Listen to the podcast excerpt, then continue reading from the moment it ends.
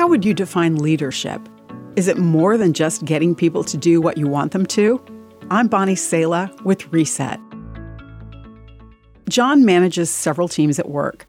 Each quarter, he seems to change his leadership style based on the latest book he's been reading. An estimated 4.8 billion books are written on leadership every year.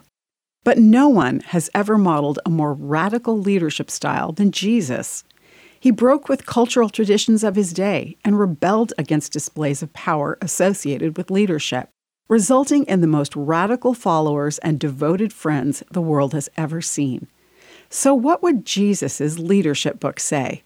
Well, first, Jesus didn't use his power or authority to coerce others. He never used fear to control, but chose the lowest place, the place of service.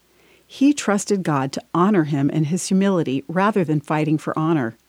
Jesus said to his followers, You know that the rulers in this world lord it over their people, and officials flaunt their authority over those under them.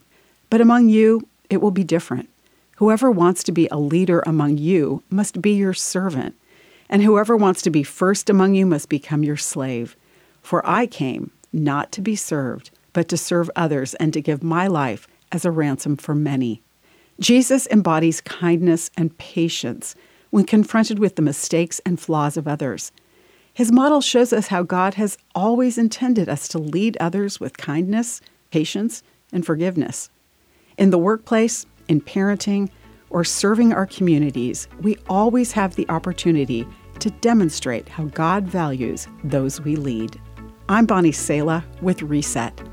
To hear this again, read or share this, or to find more resources like this, visit guidelines.org.